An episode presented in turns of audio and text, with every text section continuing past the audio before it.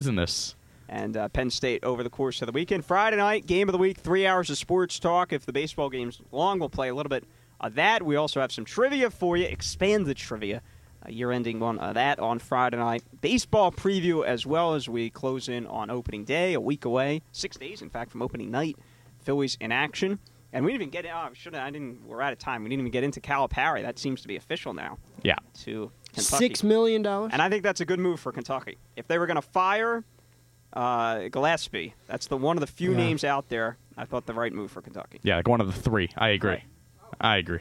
So that'll do it for us tonight. For Rushi and Jeremy, I'm Rob. Good night from Ann Arbor.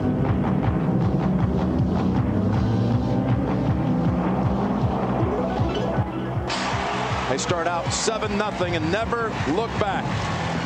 Tar Heels win for the hundredth time in their history in the NCAA tournament, a record, and now a record 18th Final Four coming up. 64 to 52. How about this? The Michigan State Spartans will represent the Big Ten Conference at the Final Four. with one misses the layup and the UConn Huskies from the west to Detroit. Jim Calhoun's team takes aim at a third national title in 10 years. Reggie Redding looking to inbound. 5.5 seconds to go. Tied up. Throws it at Cunningham. Now gets to Reynolds. Four seconds to go. Reynolds down the lane. Goes up at the buzzer. It's good. Scottie Reynolds hits it, but there is time remaining in this game. No, there- but it's going to be under a second to go, Whitey. And the over. Cats take the lead. 78-76. You gotta love it. Sam Young looks to inbound. Half a second to go. Fields catch. Three-pointer at the buzzer. It's no good. Off the backboard. And the Cats are going to Motown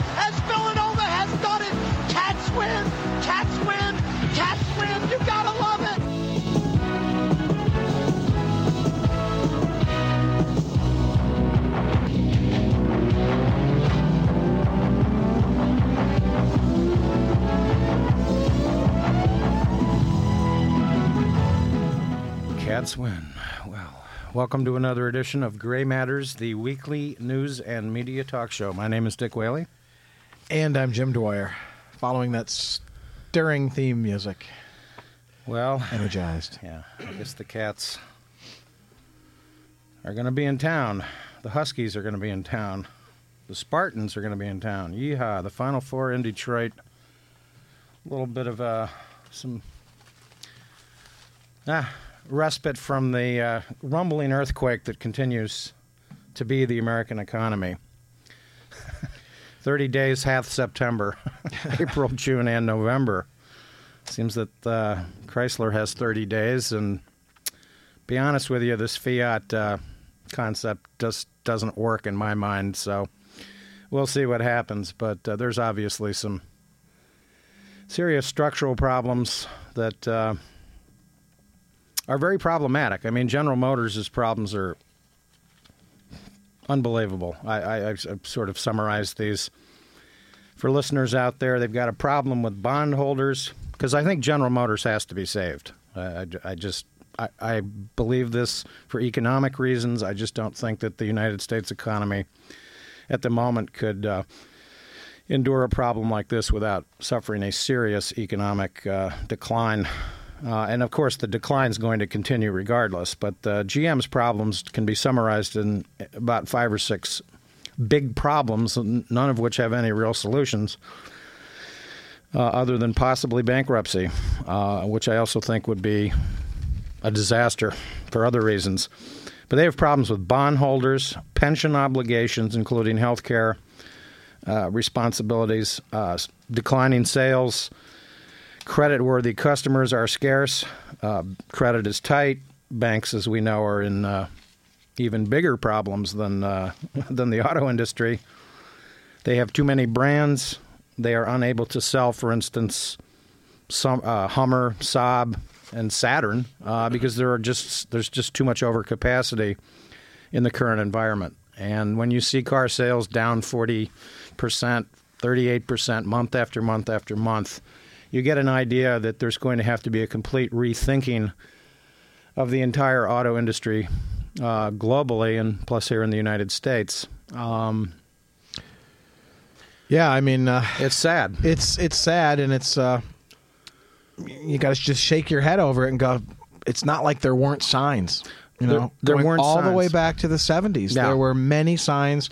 Every new political crisis, every new economic hiccup, was an opportunity to examine the trends and the tendencies, and you know, only critics on the left seem to have been interested in uh, putting forward more economically sound approaches to providing living wages for Americans, you know, who need to support their families with jobs here at home, whether they're in the manufacture base or what have you, and products that were, you know, wise about energy usage. Uh, it's just, it's really tragic. It's tragic, and one of the sad things is that you know at least Ford and General Motors have been at least over the last decade working on this problem, and I think the the you know there there have been too many false starts. The hydrogen concept that even President Bush was extolling one day on television.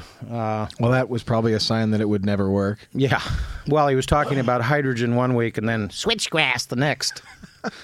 And he there probably was the whole ethanol uh, fascination a couple of summers ago. probably had some expertise with that switchgraft uh, as they were uh, concocting a torture policy in the uh, Right. Justice Department. That Switchgrass, uh, switchgrass. switchgrass. Give him a good dose of switchgrass. Give him a whooping. Switchgrass upside the ass. That'll Yeah. be peace.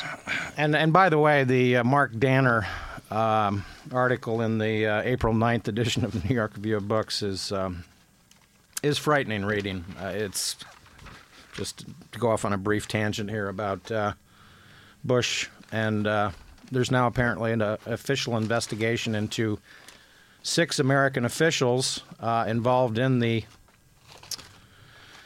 in the torture policy, including John Yoo, David Addington, William Haynes, and Addington, by the way, was uh, legal and chief of staff, legal advisor and chief of staff to Dick Cheney.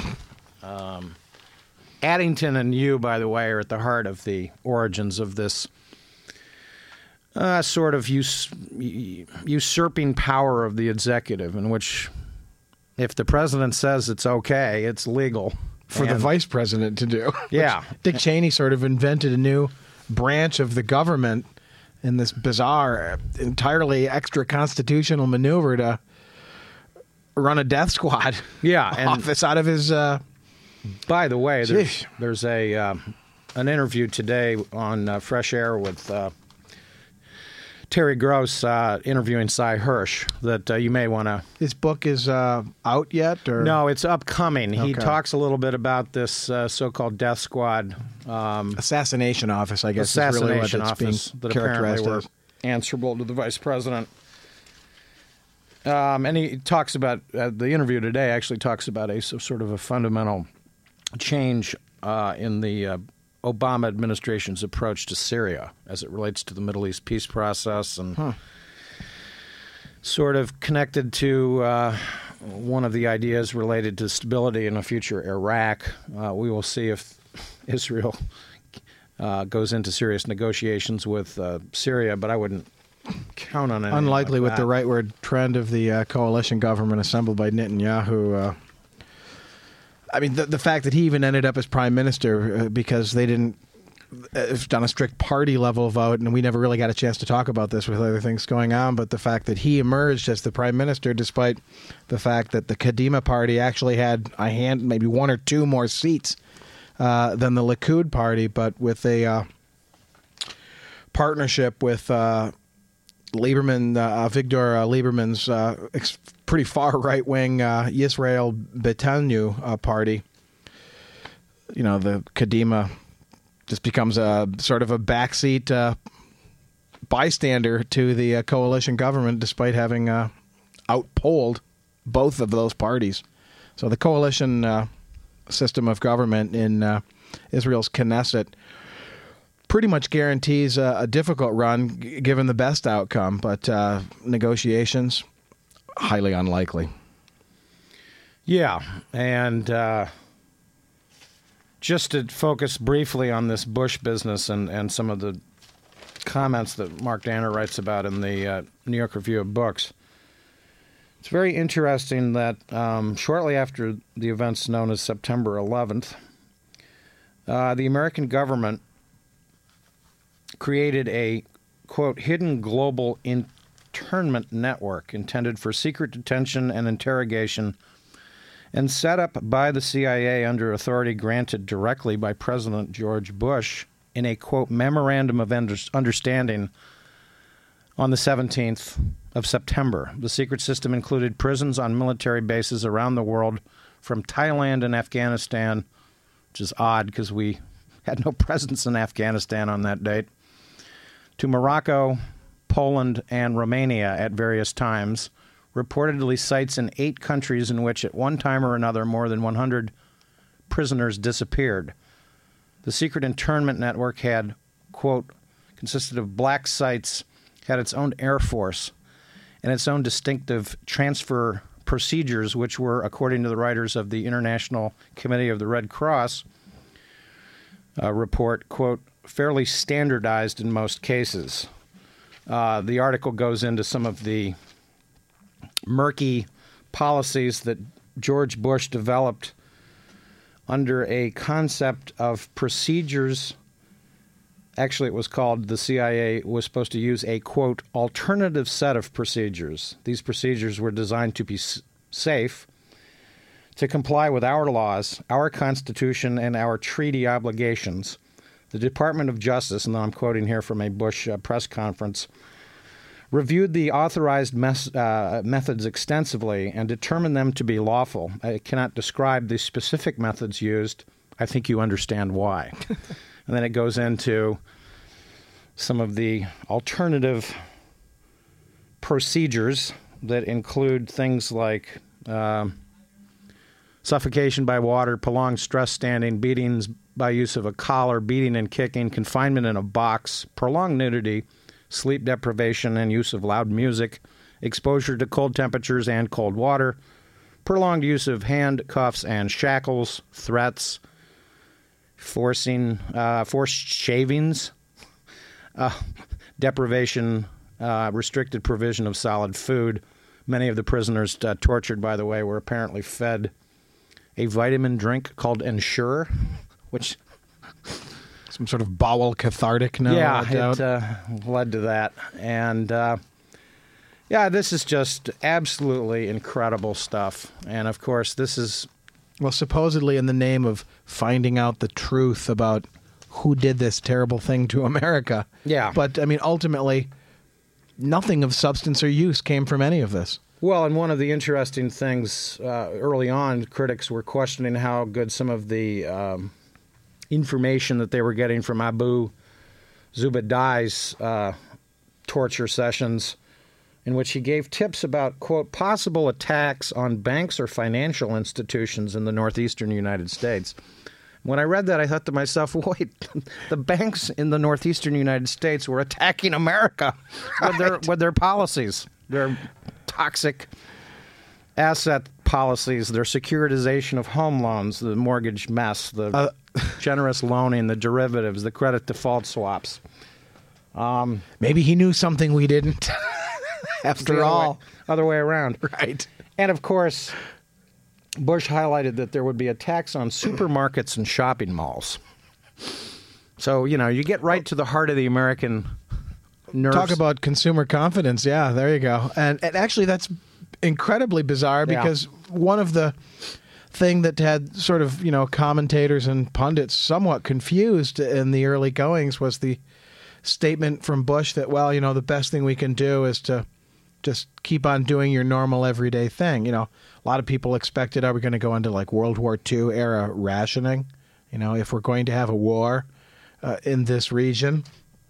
Uh, but no shop as usual was basically the uh, suggestion offered by uh, Decider W, and uh, and yes, there there may have been. Well, in fact, there are occasionally attacks on shopping centers and supermarkets, and they're perpetrated by individuals with easy access to guns who've mm-hmm. snapped and either have psychological problems or drug problems or uh, something.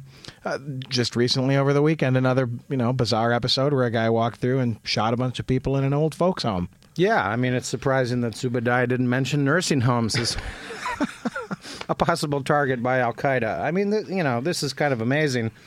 But it was reported by ABC after Zubaydah was uh, detained, quote unquote, um, that uh, CIA officers briefed high level officials in the National Security Council principals, including Dick Cheney, Condoleezza Rice, and John Ashcroft, who then, quote, signed off on the interrogation program.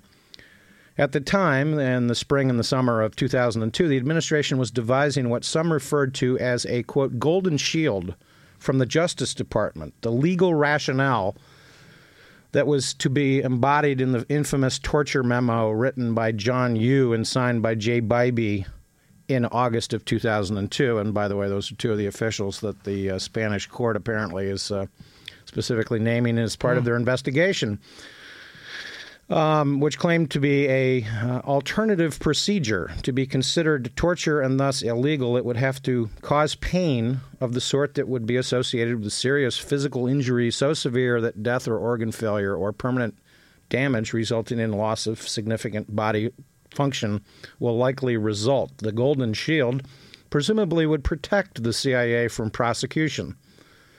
Director uh, George Tenet regularly brought uh, directly to the attention of the highest officials of the government specific procedures to be used on specific detainees and, quote, whether they would be slapped, pushed, deprived of sleep, or simulated, uh, uh, subjected to simulated drowning in order to seek a reassurance that they were legal. According to the ABC report, the briefings of principals were so detailed and frequent that, quote, some of the interrogation sessions were almost choreographed. At one meeting, John Ashcroft, then Attorney General, reportedly demanded of his colleagues, Why are we talking about this in the White House? History will not judge us kindly. This is the rational man of the group. And you know what's bizarre too is that when you picture the scenario of them sitting around talking about the, all of this, it starts to sound like staged indeed, like somebody's getting together to make some sort of pornographic S and M film. Yeah. you know, it, it starts to take on that bizarre, twisted. Gee, uh, you know, why not just hire a legion of dominatrices uh, to Yeah. inflict the punishment? or, you know, brush up on the collected writings of Marquis, Marquise de Sade. right. Um, President Bush, by the way, repeatedly lied to the public about all of this. For instance, at Sea Island in Georgia during the 2004 campaign, he was quoted as saying, Look, I'm going to say it one more time. Maybe I can be more clear. The instructions went out to our people to adhere to the law. That ought to comfort you. We're a nation of law. We adhere to laws. We have laws on the books. You might look at these laws, and that might provide comfort for you.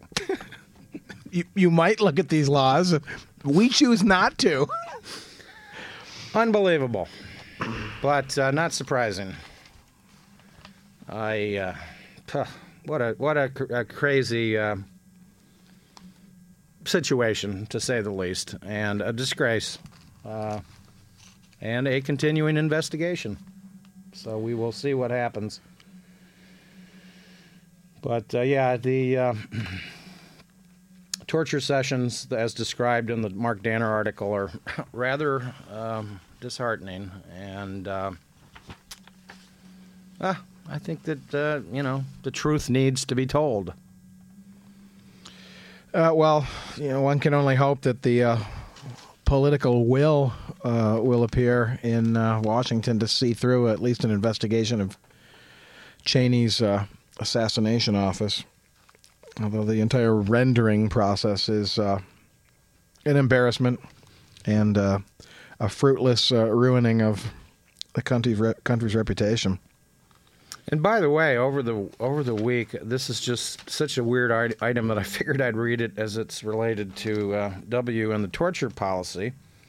This, uh, according to John Burns of the New York Times, uh, that appeared in uh, the 25th edition of the New York Times.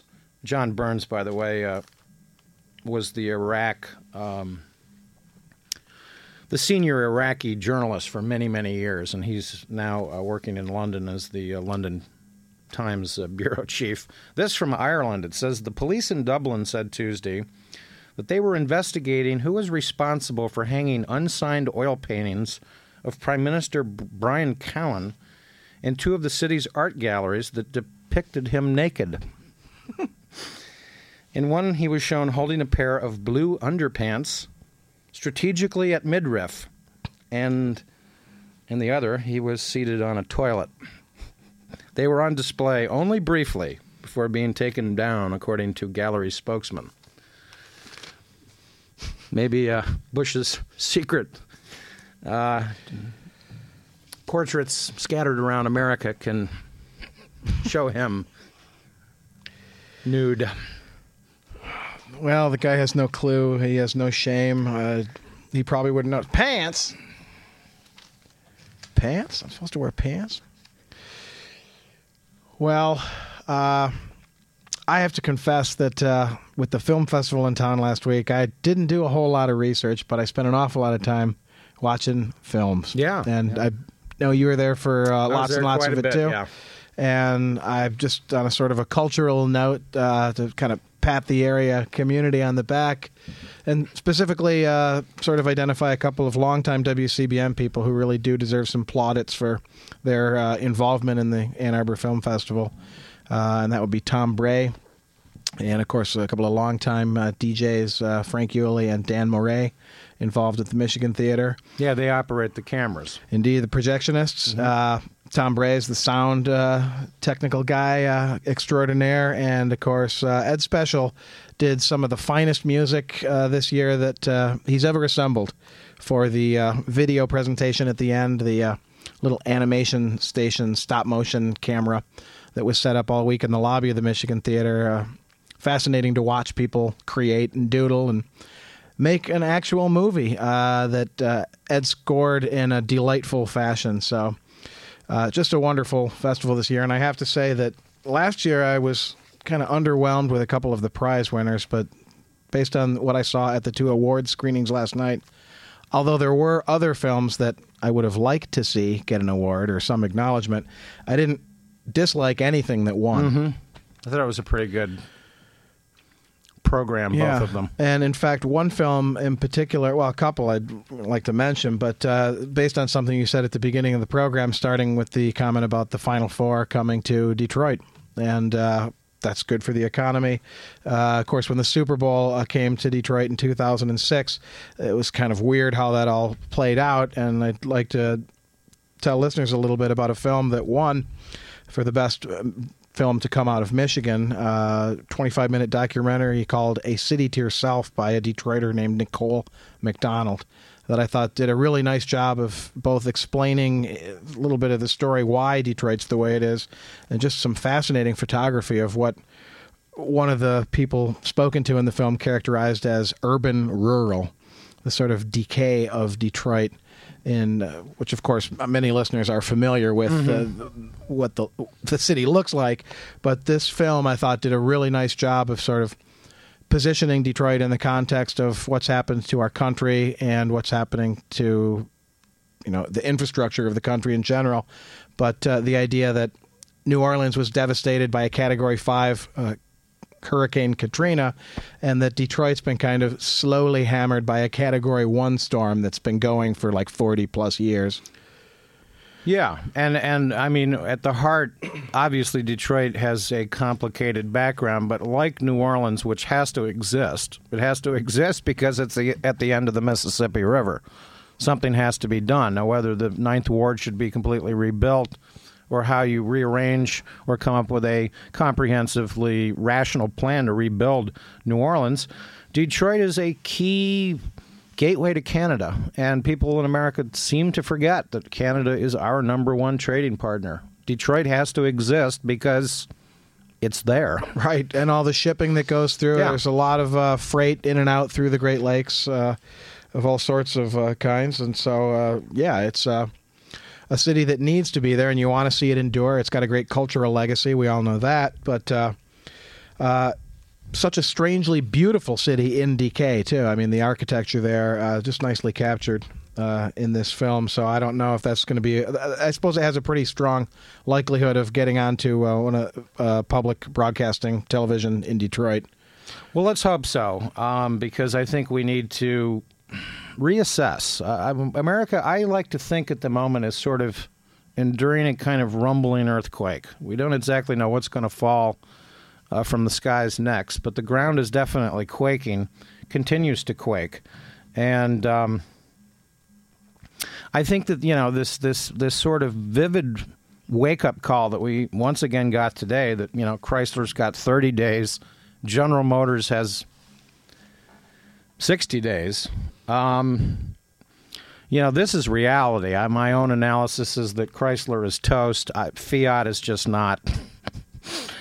I mean, I love Italian food. I love Italian directors, Italian movies, women, wine, but the Italians, as far as like being masters of manufacturing, I mean, this is one of the jokes about Lee Harvey Oswald and the Mannlicher-Carcano. You know, he selects the worst rifle in the world to pull off the most three amazing precision shots, shooting feat of all time. Uh, but uh, that's another story. Um, I just, you know, Fiat, the idea that somehow Fiat is going to be able to build fuel efficient cars in a partnership with Chrysler here in the United States that will be on the market sometime next year is just not plausible. That It's- seems like an idea that might have flown 12 years ago. I mean, you just can't do this in this current environment. This gets back to you know the units uh, concept. The problem that the big three have had is they've operated in under a premise that the uh, American uh, economy can buy 15 to 18 million units every year.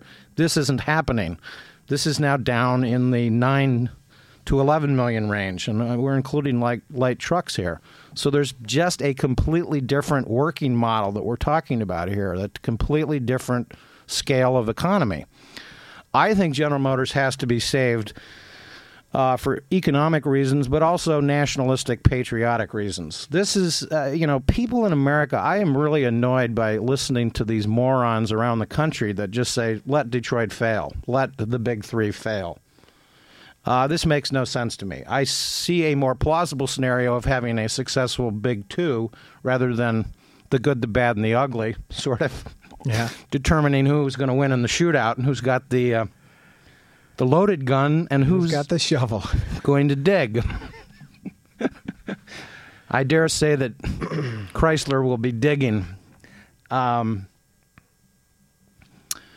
so uh, I do want to see a plausible plan. I think that Obama does understand that General Motors simply cannot be allowed to fail. If they're going to pump 170 billion dollars into AIG, that makes nothing. Right. These are people that push paper around and push bets and whatever you want to call them. We're bailing these knuckleheads out for obvious reasons to me. You can't allow the fundamental manufacturing base of the United States to be turned over to the Germans and the Japanese. Um, because I don't think the Italians are going to make it either. I do think that the Koreans are on the up. I think that it's promising, for instance, that India is building a little tiny car mm-hmm. that will retail for $2,000. Now, I don't see the Indian cars coming onto the American market anytime soon. Um, but we, these companies have actually been doing the right thing and thinking in the right direction, um, at least at the at the conceptual design, at the engineering Right. design. The problem with them is they've gotten the politics all bollocksed up, to use a British phrase. Um, they were worried about cafe standards in 2000 and were supporting George Bush rather than Al Gore. A big mistake. But GM and Ford did not invade Iraq. GM and Ford did not create this credit default, Wall Street uh, creative accounting nonsense that's bringing the American economy to its knees. And I think it's encouraging that we're seeing some uh, emerging powers like China and India standing up and saying, hey, wait a minute, this American British capitalistic model is no longer workable, no longer viable. There need to be changes. Well, and as you say, with the ground rumbling, I think people, and, and in part, the election of Barack Obama to president is proof that there's enough of an idea that we need to change stuff. And maybe if the rumblings continue, there can be pressure not just to have a superficial change of parties in the chief executive's office or the fact that this, he's the first African American president. Uh, you know, okay, we've moved past that. Uh, let's have some real substantive, systematic change. Uh, as you say, change of the way the economy is approached and. And and for instance, healthcare is a serious fundamental structural problems that the American car companies have to deal with. Right. And, And- Get this they're nationalized. fixable. This you know this is part of the bigger vision that Obama has that can provide some temporary relief for these companies uh, that will make it work. We've had corporate socialism for the uh, military uh, industrial complex for decades. Why not apply that concept to other areas of you know wise energy use and Yeah. mel- uh, medical health care for everybody, education, etc. It's doable. It's doable. Uh, by the way, you are listening to WCBN FM Ann Arbor, and uh, Yazoo City Calling will be coming up momentarily, I guess, right here on this fine station. We have a report that Jerry is in the house. Thanks to Andrew for engineering. So, without any further references to the good, the bad, and the ugly, we turn the reins over to Yazoo City Calling. We rolling right now.